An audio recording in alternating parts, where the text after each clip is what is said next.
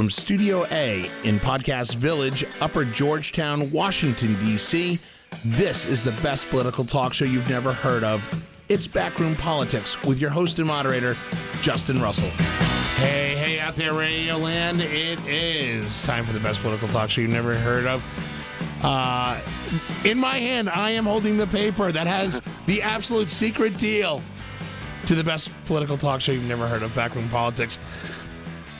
In studio with me, we have uh, former Biden political operative and attorney from the great state of Maryland and the District of Columbia. He is Dan Lipner, Esquire. Hello, Daniel. Hello, Justin. We're missing. We're missing a prop. We're missing an accoutrement. Oh, in case you've listened to the other podcasts this week, uh, Dan Lipner, during recording, had his baby Isaac in studio, and now it just seems a little. It seems a little less warm. Seems like we're missing something. He is Super Isaac. He, I know, I know. Across the table from me, he is the former Undersecretary of Commerce for International Trade, who served at last count four presidents. He is the one we know as the Honorable Alan Moore. Hello, Alan. Hello, Justin. And from the great state of Massachusetts, my home state, he is the former HuffPo contributing writer and the author of several books, including his latest, American Politics on the Rocks. He is Rich Rubino. Hello, Rich. Greetings from the Bay State. And, of course, we've got uh, we've got Rob the Engineer behind the glass, keeping us honest. And somehow we've got, somewhere in there, I think we've got, uh, oh, they've got a baby in there again. Yeah, we've, we've lost Charlie. We've lost Charlie. Okay. Hi, Charlie. Um, so, if you're if you're the Speaker of the House, Nancy Pelosi, and you're thinking, gosh, am I going to get a holiday card from the White House this year? Am I going to be invited possibly to the White House holiday party, one of the many that they have during the holiday season? Um, if you're Nancy Pelosi right now, you're probably thinking, yeah, not so much. It is probably easy to say that the relationship between the Speaker's office and the Oval Office has become... Um, What's a good word for it? Uh, toxic. Toxic? Dan? Nervous. Rich? uh, I would say um, enmity. It, really? Okay. I would go frigid. Uh, it, it, no matter what word you use, it is become a problem. There are some fears that this will create a sort of Uh, cross Pennsylvania Avenue gridlock on the way that things are going to get done and how this country is operated. Uh, there's concerns that uh, it's going to get worse rather than it gets better. Uh, the rhetoric has been flying between both sides of Pennsylvania Avenue, and it's caused it, it's caused a lot of consternation both within the administration and on the Hill. Um. The reality is, is we've got two type A personalities in Pelosi and Trump, and this is just like an there aren't many type B personalities in American no, politics. No, no, but, no, no, but these are special. I mean, look, you are talking about Nancy Pelosi, become president of the United States or Speaker of the House. You kind of need a little right. get up and go. When you you Maybe have Denny to. Hastert. Yeah, Denny Hastert was not Nancy Pelosi. No, he was uh, the accidental speaker. Well, okay. Yeah. Um, and Gerald Ford was the accidental president. Right. That's yes. it. So the reality is we're dealing with a two type A, serious type A personalities, two alpha personalities that are literally now going head to head. The, the, the question now gets brought up is how big of a problem is this lack of relationship? As late as yesterday, Nancy Pelosi just said, after asking a question about Donald Trump, she's like, I'm done with him. I'm, I, I can't stand this. Uh, I'm through with him. That's not what you want to hear out of your Speaker of the House. Well, in fairness, what she said was, as I heard it, not that I'm through with him. It was, I am not going to comment on him again. And she said, that's not being th- through with him because he's the president, she's the speaker. There are things they have to get done together. So what was happening is is the the the talk was being elevated, and she said in a small group uh, last week when they were debating whether or not to is to start an impeachment inquiry that that she she she said, in, in arguing with those who want to proceed with impeachment, she said, "I'd rather see him in prison than impeach him." And that word got out. Now, should she have said that? Well, she should have known it would get out. It got out while the president and, and Nancy were, Pelosi were both in Normandy. So the president then attacks her aggressively uh, on a talk show about how nasty and, uh, and and unpleasant and so on that she is. And she says, "I'm going to have nothing to say about the president while I'm overseas." And then when she got back to to to California, said, "I'm done with this. I'm not going to talk about the president. You could ask your questions. I've got nothing to say about him." And that's worth noting, because consistently, anytime Donald Trump makes waves, he forces the debate on his terms. And Nancy Pelosi has basically said, "I'm not playing." There is serious Agreed. work to Agreed. do. And even with the investigations that are going through the House, and while there's been some annoyance amongst uh, many activist Democrats, what's going through now seems to be a very controlled approach by both, by any of the investigating committees, but principally uh, uh, Nadler and Schiff. The tone has been dialed back as far as the, the public rhetoric, but the very serious work of uh, both legally and to the act of investigation is being done in a serious manner. Now, unfortunately, the Republicans have uh, not really joined the team, with the ex- exception of our one libertarian friend in Michigan, um, as far as taking it seriously that there is a world for oversight for for the Congress to do of any president, let alone this one.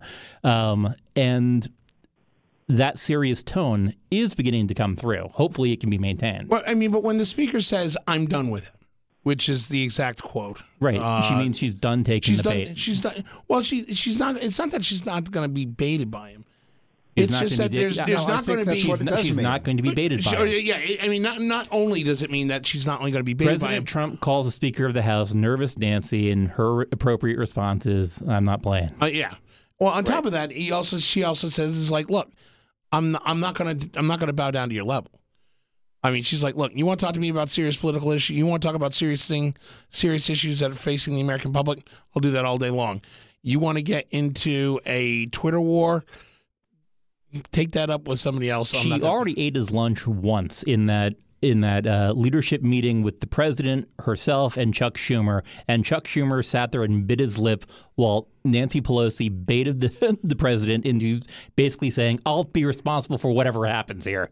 Great. I think she also, I think she also probably learned something from, you know, the last time somebody tried to really challenge him on, on that level was probably Marco Rubio back when he was speaking in Virginia during the campaign.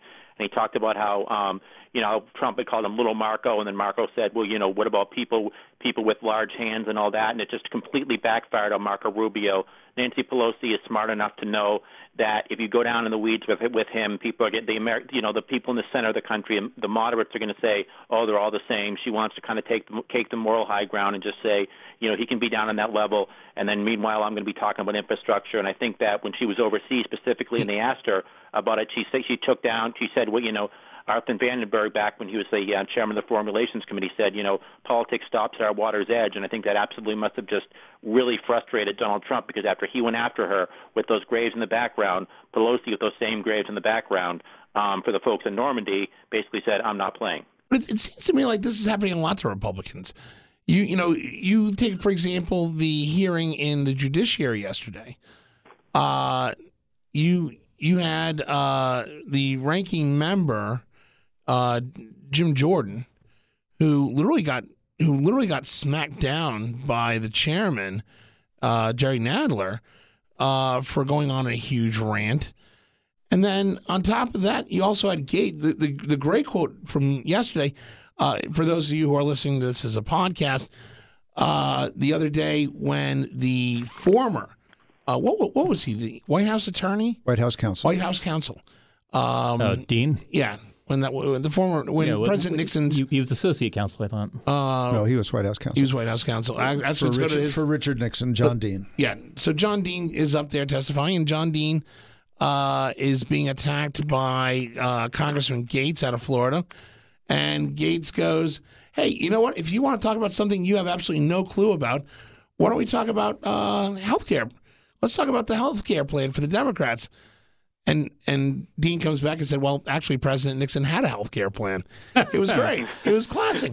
It just seems yeah, not that only did he have a health care plan, to his dying day, uh, Ted Kennedy regrets yep. not taking him up on it. Right. Well, that's all. We, we've talked about that in previous shows years ago about that. But anyway, the the reality is that it, it just seems that the the demagoguery is getting worse before it's getting better. And the question is, who's being the better, who's being the adult in the room? Is it the Democrats, or do the Republicans have a reason to throw some demagoguery around? Somebody's got to justify so, this debate. So th- there are there are occasions, unfortunately, where where where my party, the Democratic Party, has not exactly risen to the occasion. The stupid uh, bucket of chicken uh, stunt that was pretty dumb. Um, was not Congressman Cohen. Yeah, was was was not the most useful thing in the world. Um, uh, Cory Booker's "I am Spartacus" line. Uh, that said, by contrast, the Republican Party has no adult in the room ever uh, for these kind of events. I mean, Mitch McConnell. Oh, my uh, God, Dan. Nah, I, I wouldn't go that far, Dan. But Dan, you're doing sometimes you're doing just fine, and then you just go off the deep end when you don't have to. There, there are Trump does that. There, there are occasionally adults in the room, not often. And the, the, the statesmen in the Republican Party have, ha, have have not exactly had their time in the sun, because the Jim Jordans of the world, who, mind you, wanted to be Speaker of the House, um, yep. is is sucking up the oxygen, and Fox News, instead of putting the legitimate conservatives up up there front and center, instead the nonsense gets gets put up there. Right. So the question is, are the are those true believers? Do they care at all about the real substantive Republicans that are, have not been drummed out of the party yet? Or are the nonsense newsmakers the only people in the Republican Party Alan, that are worth reporting? Yeah, Alan, Dick, Dick Lugar and, uh, and Senator uh, Danforth are gone now. Yeah, that's true. Alan, I mean, Dan brings up a good question is, is, you know, can we call people like Gaetz, Jordan, and the rest of that crowd, can we call them true conservatives? You can call them anything you want. I mean, the, the the the terms are constantly being redefined. They're not conservative in the Barry Goldwater sense, but there's this new kind of uh, conservative slash activist. Um, but is it conservatism or is it no, Trumpism? Well, you know, it predated it predated the president's election. Um, Uh, we had the Tea Partiers who considered themselves conservatives. Um, there, there, there's an anarchist um, uh, strain in some of this. There's a racist strain that appears, um, a white supremacist strain, um, a libertarian strain. It's very hard to come up with a, a, a definition. The president is extremely hard to define. And, of course, historically, he's been on both sides of any number of issues. Um, as, as Rich pointed out, he, he's been pretty consistent on on how good tariffs can be and how bad our trade policy and trade deals are. Uh, I happen to disagree on both counts uh, with that, and so do many Republicans. But, the, you know, there are other issues where uh, some people can find common ground. What what you can know is that across the country, poll after poll shows that self-identified Republicans by huge majorities approve of him in in total. That doesn't mean they they buy into every last thing he does. They don't like his tweets. They don't like right. uh, some of the ugliness. They don't want to be associated with some of the uh, some of the alt-right uh, white supremacist stuff. Um, but they they like what's going on with that the was a economy. Very correct statement. Some of the alt-right. Right. yeah. I would just say that I well, think that I don't actually, think. I, I mean, you maybe you have a nice simple definition of what alt-right is. I don't. So so it, it, well, by wait, your wait, by your wait, by, what, by, what do you, by, how by do you your, define? I don't. I'm not going to go there. I throw out a statement and then he wants to pick on it and stuff. It's like just do. Let us do a favor for our readers, um, our our, listen, our, our, our, hand, our, read, wow, our handful okay. of listeners that that that they don't need to hear us debate what alt-right means. I, I, I'm sitting here trying to to to to make this larger point, and and I don't. Back to your back to your question. Can we call them conservatives? Everything is a jumble now, but what we do know is Republicans, who tend to be more conservative in their view of the role of government, um, are at a loss to know how to deal with a president who they rely on to keep, right. to help keep people who vote Republican in the fold, um, and and and and find it not in their interest to to go to do what Democrats would love them to do, which right. is to go public and yell and scream right. and criticize the president. Do it in a quiet, yep. behind the scenes Uh, way that won't trigger the president into attacking them, and Rich, it's challenging to do yeah. that. Well, Rich but, Rubino, hold on, Rich Rubino.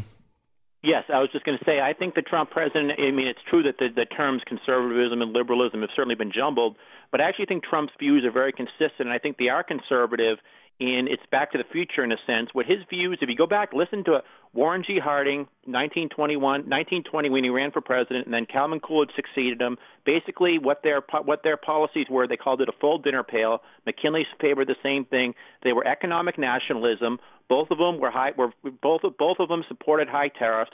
They both wanted restrictions on both illegal immigration and legal immigration. Calvin Coolidge signed legislation limiting illegal limiting legal immigration in nineteen twenty-four. And in terms of foreign policy, at least the way that Trump ran, they were they were non they they ran as somewhat non-interventionist, or at least people who had, who who wanted a more um, conservative foreign policy. Yeah, but Rich, Rich, you're talking to, Rich Rubino, you are talking about what is the baseline for isolationist nationalistic policies that got us into trouble even back in those days. These were precursors to Herbert Hoover taking over the same uh, protocols, which gave us and begot the nineteen Smoot-Hawley, yeah, yeah, and, and and and begot us the whole situation with the nineteen twenty-nine stock market crash, which created the Great Depression. The, the, the you know. This is similar, whether you want to call it conservatism, isolationism, nationalism, that is continuing to get us into deeper and deeper trouble in a growing, growing global. I mean, we our our our political system was never near as global or globally entwined. Our economy was never as globally entwined as it is today. And yet we're bringing back nineteen twenties policies to institute them in two thousand nineteen, in a two thousand nineteen world. How dangerous is that? It is. It, well, it's dangerous. It's, I mean, obviously, there's not a direct parallel, and it's not directly analogous, but I will say this, though. You know, a lot of people attri- attribute America First to folks like Charles Lindbergh during World War Two, but if you listen to Warren G. Harding, he actually used that term when he ran for president in nineteen twenty. He said, we're going to go back. He said, we're going to return to normalcy. He said, you know, we had just gone through Woodrow Wilson's administration where there were interventions overseas, and Harding essentially said, we're going to come back home. Um, we're going to we're going to return to normalcy, and then Coolidge had those had that exact same platform. And during the nineteen twenties, um, the economy was roaring. There was a, it was generally speaking there was a, Mellon was the Treasury Secretary. He was very he was very popular at the time. What happened after Coolidge left? Coolidge left, very popular president. nineteen twenty-nine, Herbert Hoover takes over. You have the Great Depression, and then during the Great Depression, what Herbert Hoover does is Herbert Hoover decides he's going to, first of all, he decides he's going to balance a budget, so he has to raise taxes to do that, and then he also signs the Smoot-Hawley tariff, which resulted, of course, as you know, what we're learning today, in retaliatory tariffs. Now, now, in fairness to Hoover, the Depression had already begun. It's not that Hoover had signed it into law, then the Depression had come, like some people, you know, some revisionist historians are saying today, but when he signed that into law, it certainly was not the time for Um, protectionism, but I equate it all to basically economic nationalism and non-interventionism, and that is a conservatism. It's just a conservatism that certainly faded. And if you go back even to the nineteen fifty-two election, in the primaries and then at the um, at the convention, you had Robert Taft, who was a Warren G. Harding, non-interventionist, um, less government type, and then you had Dwight Eisenhower, who was more of an internationalist and a moderate. And Eisenhower won that election. He won the he won the nomination, beat L A Stevenson in a landslide. And the Republican Party, at least at the, at the presidential level, there have always been some exceptions. Um, at the presidential level, has espoused that ideology of internationalism, still less government, and free trade for every president from Eisenhower, you know, certainly every Republican president, Eisenhower, Nixon, Ford, Reagan, Bush, George W. Bush, and Trump was the first one to kind of go back right. to what Harding and Coolidge essentially espoused. Go ahead, Alan Moore. Yeah, I was going to make a couple comments um, with regard to going back to tariffs. Um, th the difference between what's happening now and what happened in in the the thirties, for example, or other times, is you now have a president willing to use authority granted by Congress to the president to impose tariffs when there's uh, a national emergency uh, involved. And who defines what a national emergency is? Well, it's not defined. The president defines. And now Republicans are up in arms. This is not this is not a congressionally led exercise. The Congress isn't even a partner. You'd probably find more sentiment on the Democratic side, although they're keeping their heads low, mm-hmm. towards imposing tariffs than you will among Republicans. You certainly had more sentiment in favor of of criticizing NAFTA and the so-called Trans-Pacific Partnership uh, deal that Obama had negotiated, and then both Hillary Clinton and then later President Trump uh, re rejected, um, uh, I think contrary to America's economic interests, but that's another story for another time. Um, but you've got this weird business where the president's got this authority, doesn't enjoy widespread support in the country or in the Congress, and you now have a movement in the Congress among Republicans to reassert some authority and scale back right. the president's powers to unilaterally declare national emergencies and, and and and do tariffs. So it's it's it's it's just different than anything we've seen before, and it's and it's causing a lot of angst among economists, among Republicans, and among Democrats. You got thirty seconds. Go ahead, Dan Lipner. So the global economy has always been complicated, and it's getting more complicated. And the president's approach of wanting to wind things back to the twenties is downright dangerous. Mm-hmm. But th that complexity also requires complex solutions, which is the additional danger right. of this presidency. The complete lack of understanding that what this means to just U S workers by if those Mexican tariffs had actually been put in place. Auto workers in for, for Ford, General Motors, any of those folks, the parts that go back and forth across the U S Mexico border would have been a disaster. Right.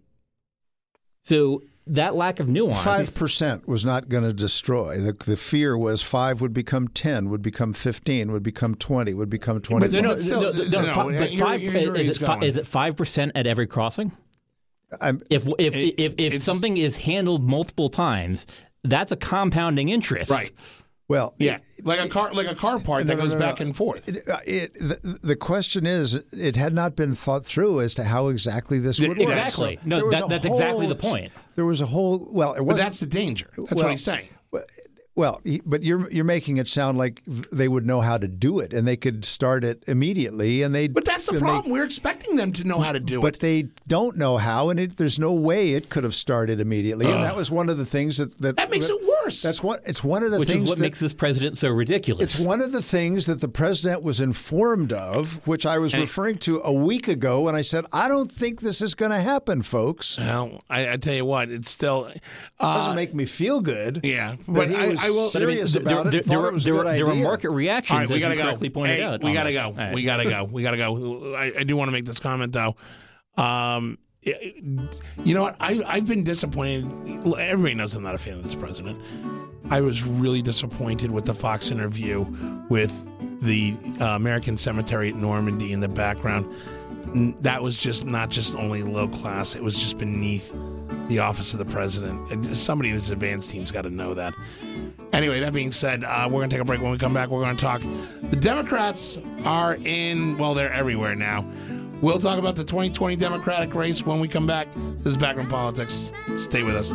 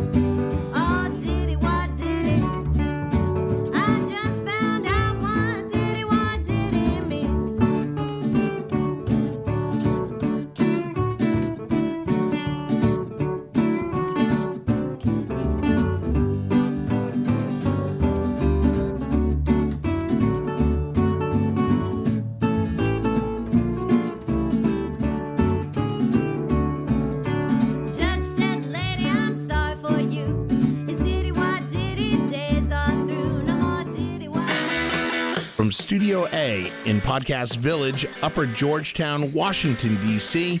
This is the best political talk show you've never heard of. It's Backroom Politics with your host and moderator, Justin Russell. And we are back uh, in studio. I've got Dan Lipner, Alan Moore.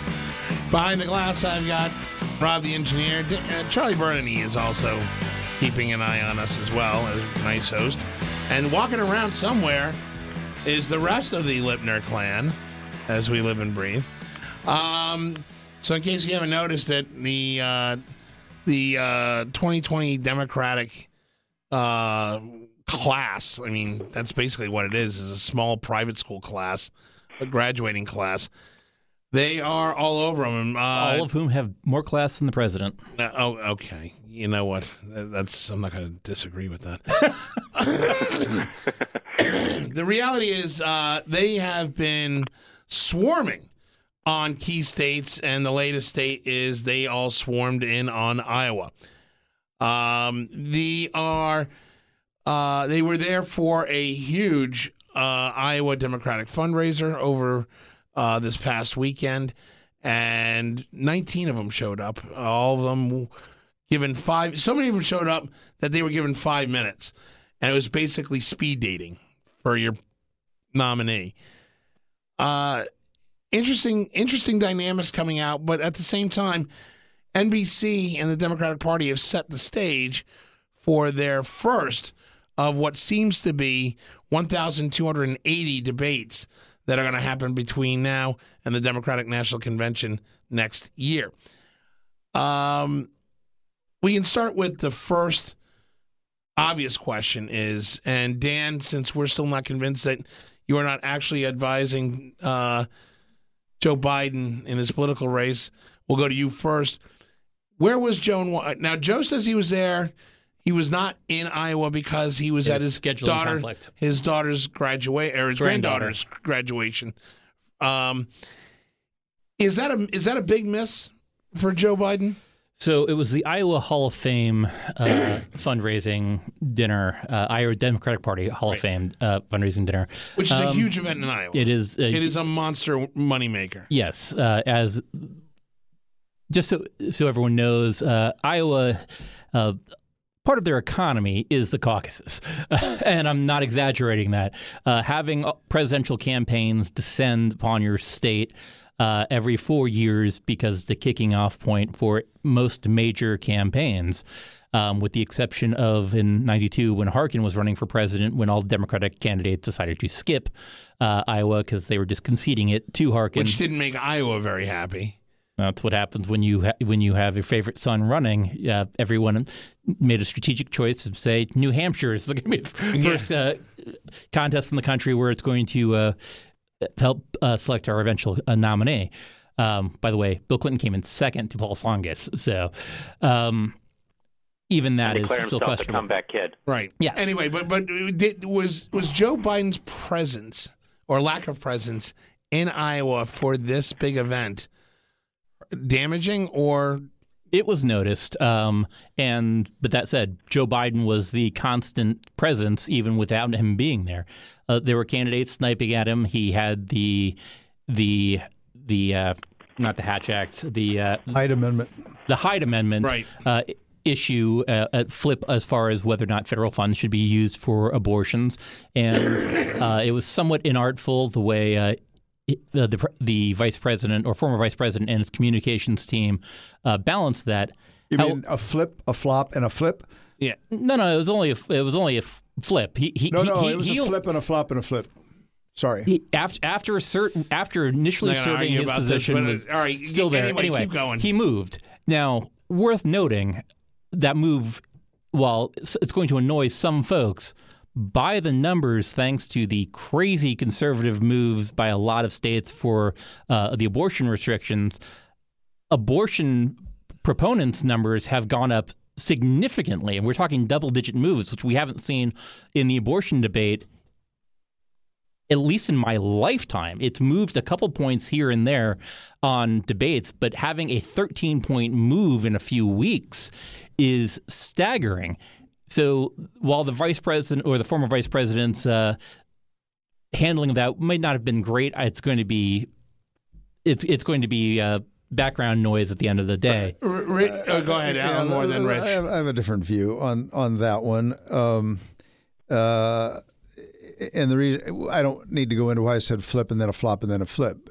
Since nineteen seventy-six, uh, Joe Biden has supported the Hyde Amendment, uh, named after a, a, a congressman named Henry Hyde, who which basically said, as as Dan briefly said, you cannot use federal funds to pay for abortions, for legal abortions. Right. Um, and and that has been part of annual appropriations bills ever since. Right. And people try to kill it, uh, don't like it, but it, it but it has survived.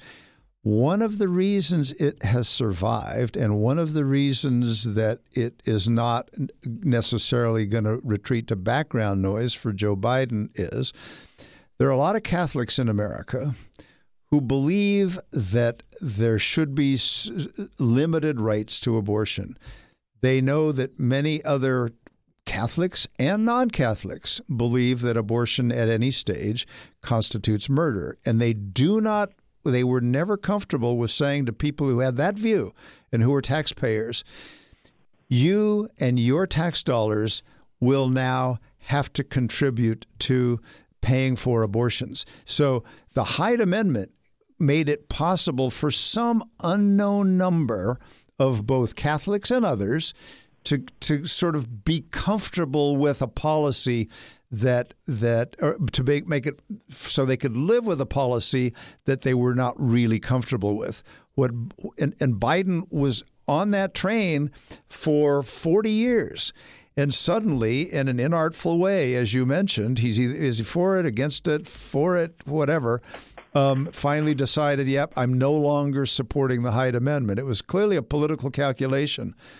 But down the road, right, it makes voting uh, potentially more complicated for some number of people who who, who could find comfort in that restriction. Well, well, well, well that's true. It's, it's still the backdrop is these crazy new abortion restrictions that Alabama, Missouri, Georgia have put into place. Some of the stuff is downright scary. Yeah, but, uh, yeah, but that, those are going to end up in court battles. They, those, those, those are those all are... aimed at the Roe v. Wade decision, Supreme Court. None of those have gone into effect. None of them will go into effect before before twenty twenty. Right. Their we're, implications we're, we're, we're talking we'll, about we'll words, see. as as Joe Biden's words were at play, and those Whoa, words on you, paper, no, no, no, no, and you, those words on paper are, on, are laws on, that on. have been passed that have actually pushed the numbers.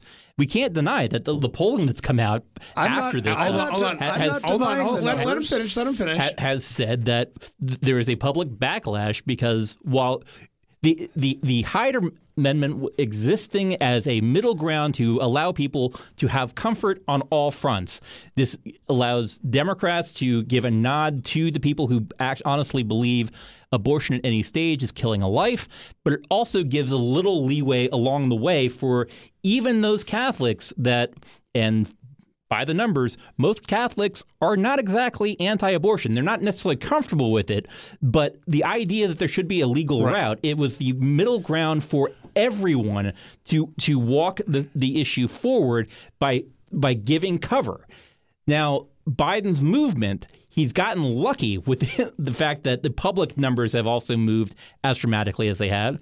And within the Democratic coalition, the the voice of women voters is not exactly insignificant. It's ever growing, especially under this president. He was basically chased re- right. Republican women, uh, college-educated Republican women, out of their party right. entirely. So and, and Rich Rubino, there is yeah. a conversation. And, and, and Rich Rubino, I swear I'm going to get to you, but Alan Moore, I'm going to let you have retort. No, I just... It, it's clear that this was a political calculus. He saw the movement. He even attributed his change to these to these crazy laws.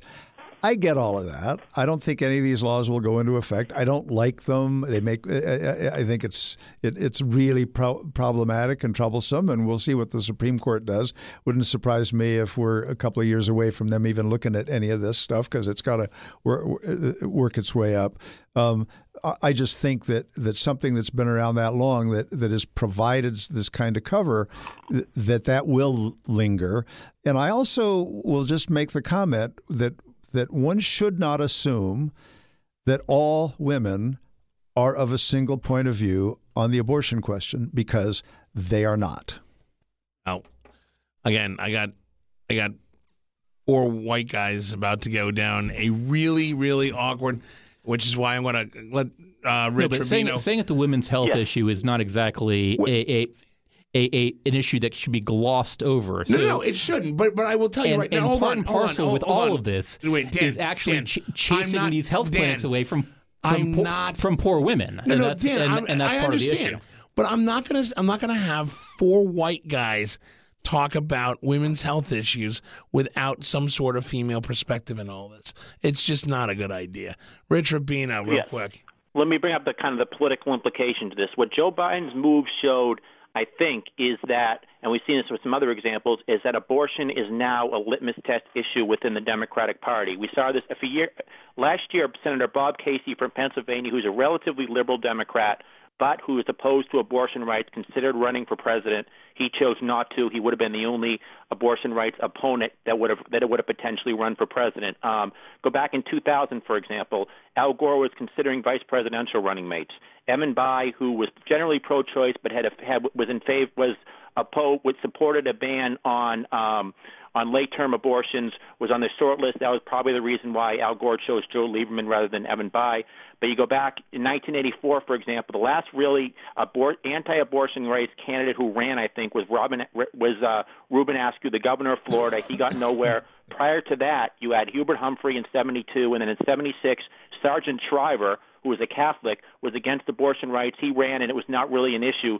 But I think right now, if you look at every Democrat that's running for president right now, there is not one of the major Democratic presidential candidates who's even, you know, who, who's even who's even somewhat in the middle on this issue right now. How that's going to affect in the general population, it's going to potentially right. give Trump the. It's, it's going to certainly, I think, benefit Donald Trump by saying not necessarily that these candidates are against all abortions, but he's that are that support all. He's going to say they're all they're right. radicals. They support abortion. Are going to say they support partial birth abortions. That's, but that's, it's interesting that's already, where the party has where the party has really well, that's come from in, you know, a moderate right. position. All right, look, look, look. We're we're not we're, we're not. I'll take this up another time when we've got female representation here, but I'm not doing this again with four white guys.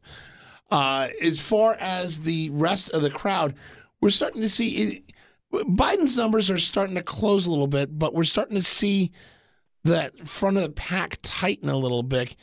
Uh, we're seeing Elizabeth Warren starting to pick up speed. We're seeing uh, Mayor Pete Buttigieg starting to pick up speed. And Bernie Sanders is starting to maintain. Bernie's losing. Ber- Bernie's where the points are coming from. Uh, I, I, I, he's still at the he's still at the top of the heap right now. Yeah, he's but, still top four. Yeah, he, he's top four. It's but, statistical but, dead but, heat between the three of us. There used to be a top two. Right. Now there's a top one and the next three. Three, right. Right, and it's worth noting that so so Bernie's gotten old, okay. both literally and figuratively, um, in part because uh, Elizabeth Warren is putting serious policy ideas out there, and she also has a track record of you know, getting some of her policy ideas done. Um, and, I, and I know this is because since Alan has ca- has called me out as far, far as referring to uh, Bernie Sanders as his legislator uh, with his questionable success record, um, whereas people are actually looking at Elizabeth Warren's approach, her very methodical approach, her professorial approach, which almost never is a good thing for for, a, for somebody politically on stage. But Elizabeth Warren's approach to talking about things in detail and also elevating the conversation. Long-term? Is is Elizabeth Warren's she's a strategy? Second, she's a second-term U S senator, and she's been growing, and she's also been able to go where most Democrats have not been able to go. She's been able to be, be a surrogate in other places doesn't, where Republicans win. Doesn't she yeah, run the risk? Doesn't she run the risk of it becoming old hat too soon? That's that's potential for every candidate. No, but but with her, she seems to be making How a... many times did each of us say, you know, this Donald Trump thing's not going to last. He's going to implode. You can't call a war hero a coward. I prefer people who aren't good, shot down. Good point. You can't say you'll grab women by the bleep. Uh, I, I hate you, it when you use our own ignorance to our detriment. Uh, Alan Moore, does, does the continued success of Pete Buttigieg surprise you? Yes, but it intrigues me too. Um, I mean, he, It was simply because no one saw him coming. He was not on the radar screen, um, and he literally came out of nowhere, um, and he continues to rise. He then became the new darling, the new the the new little shiny object, and he's smart. He's thoughtful. He's, really he's smart. Got a compelling story. um, uh, he's he he is he is he's a veteran served, and he he's served gay. overseas. Uh, I, I, um, I, I believe Iraq and Afghanistan, if I'm not mistaken. Correct. correct. So he's a corpsman. So I mean, it, it, keep going. It's it's just it, it, he's just a really uh, six new, languages, interesting um, uh, thing. Uh, uh, Elizabeth, back to your question of Dan. What what you need to do in the early rounds is survive to the later rounds. And those are the four in the lead right now. And and then you drop a number of points to Kamala Harris and then a number more points to Beto and and and whoever else is out there. Beto's been losing so, steam as well. So oh, yeah. That's what I'm saying. So so um You know, Kamala Harris is kind of the, the, the distant number five, and then it's then you're down to the two percent and less. Um, so Warren Warren n- needs to be in the top five six months from now, and and then everything will have changed, and we'll see who's got money, who's got support, who gets who who gets turnout. Um, the, the Democrats have have a challenge on their hands as they keep modifying the rules right. to figure out how to to qualify for future debates. And it's very controversial. It, you have to have a certain number of donors from a certain number of states, and uh, and you, and or you have certain to show money. You have to show and or you have to show up in a, in a certain way in in certain polls. Right. Um, But they t- it gets tighter and tighter, and people are going to start dropping off. But that's going to be controversial. Rich Rich Rubino, it it, um, it it seems like that, in in talking to s- some political pundits around town, that a lot of these folks are saying either A, Donald Trump did it, so I could possibly do it, or B, they're auditioning for work post-election, that is cabinet spots. Yep. Uh, is that your general feeling? Oh, absolutely. That's completely what I think. I think the fact that you have so many people running right now, they see it as such an open spot. They see that Joe Biden is being out of touch, I think, with the current, with the contemporary Democratic Party. I think the Hyde Amendment was one example. The fact he certainly is writing up the crime bill, right. support for the Iraq War. They don't see, they don't think he's going to survive. He's going to survive, and then they see there's going to be, you know, a vacuum, and politics is going to abhor a vacuum. That's why, I mean, you listen to everybody. Everybody has a, every candidate has a justification. The ones way down there, for example, you know, Steve Bullock, the governor of Montana, says that, well, I was elected the same year at a, in a red state as Donald Trump was elected. So and there's your Secretary of Interior. I'm going to win. Yeah, that's what I'm. That's exactly. Or Secretary of Agriculture. Then someone like Jay, Jay Inslee is running, well, governor of Washington. He's at about one percent. He's running on climate change as his main issue. Could that mean that perhaps he wants to be? He E P A. Wants to head up the E P A, for example. Right. You can kind of, you can kind of make the, you know, you can kind of make these projections. Or of course, the other possibility is they simply think that they're going to somehow strike lightning in a bottle, and they're either going to be a vice presidential choice, or they're going to potentially, they're actually going to win, and they're going to, they look at the scenario of Trump, and then they look at, I mean, Barack Obama, even though he was known, he was two years out of the state Senate in Illinois, and he got the nomination. Or, or they, and the other thing, I think, you know, John Delaney, it's interesting. He was also John a keynote speaker case. At the Democratic National Convention uh, four years earlier. Yeah, in Boston. But John Delaney is an interesting case because John Delaney basically announced in two thousand seventeen, he's a congressman from Maryland no one's ever heard of, and the precedent that he's using is Jimmy Carter. Jimmy Carter announced his presidential campaign in nineteen seventy-four. They took a Harris poll that year. The thirty-five top Democratic candidates, he wasn't even on that list. And Jimmy Carter begins, he gets the nomination, so Delaney spends all his time in Iowa, and he says, well, if Carter did that then, you know, this is as open field as there was in seventy-six, maybe I can do it. And I think just when you have that type of an ego, you see some sort of a scenario, and when you've succeeded at pretty much everything in your life, you see, you look at Seth Moulton, for example, I mean, you know, he was valedictorian at Phillips Academy, in probably the best prep school in the country. He says, you know, if I can if I can do that, if I can then go to Harvard, if I can be an incumbent congressman, um, then I can certainly become president of the United States. And if I don't, well, you know, there's always Secretary of Defense or Secretary of Veterans right. Affairs, and I can get a lot of money on speaking gigs, and I can potentially run in the future. Dan Lipner. Right, but there's other short, short-term issues. So uh, Hickenlooper, Hickenlooper, a successful governor of Colorado, Colorado a purple state, Um, last I saw, Hickenlooper is also at one, maybe zero percent in the polls. Right. Um, he also has a Senate seat that's coming up for play in his yep. state. Running for president is a great way of getting some, some national fundraising lists out there. So even if you're in front of folks for just little bits of time at, many, say, I mean, the Iowa dinner, getting national press to c- cover you, and then when you pull out of the presidential race and say, you know, I think I should go to Washington as the next let, U S senator. Let me ask you Colorado. This question, then, Dan. Did the same for Steve Bullock in Montana. Right, Dan. Let me ask you this question, then. How many of how many of the twenty twenty Democratic uh, candidates are doing this as a show horse? So I'm looking at the list right now. So uh, Bullock, uh, Castro, de Blasio, Delaney. Inslee? Uh, Inslee, maybe. I mean, there's uh, b- both uh, Senate seats are held by Democrats. However, at some point, somebody's got to retire. Uh, Hickenlooper. Uh, I, I honestly forgot Tulsi Gabbard is running for president. Uh, the... Uh, Amy Klobuchar, Lord only knows what her end game is. Um, the mayor of Miramar, I completely forgot, was also running. What? Manson, the mayor yeah. of Miramar, Florida? Yep. Yep. Get out of here. Former yep. N F L player. Uh, so Gillibrand, left her out. Oh, yeah, Kirsten Gillibrand. Yeah, I, Gillibrand, I'm not entirely certain. I, she might actually think she has a shot at winning. Um Beto is slipping. However, Beto, uh, based on numbers that I saw, could actually challenge for Senate, the other Senate seat in Texas. Um, John Cornyn, yeah. Uh, it might be worth doing. And since there's also been rumored for a while, Cornyn doesn't exactly like playing second fiddle and doesn't know if he wants to stick around in the Senate. Uh, I don't know if he's officially right. announced he's running for re-election. So let me ask this so question. Before th- we go there down are all, other things these folks can do. Before we go down all twenty-eight of these people, the... The question I'll pose to you, Alan Moore, is, you know, we, we talked about lightning in a, you know, finding that lightning in a bottle.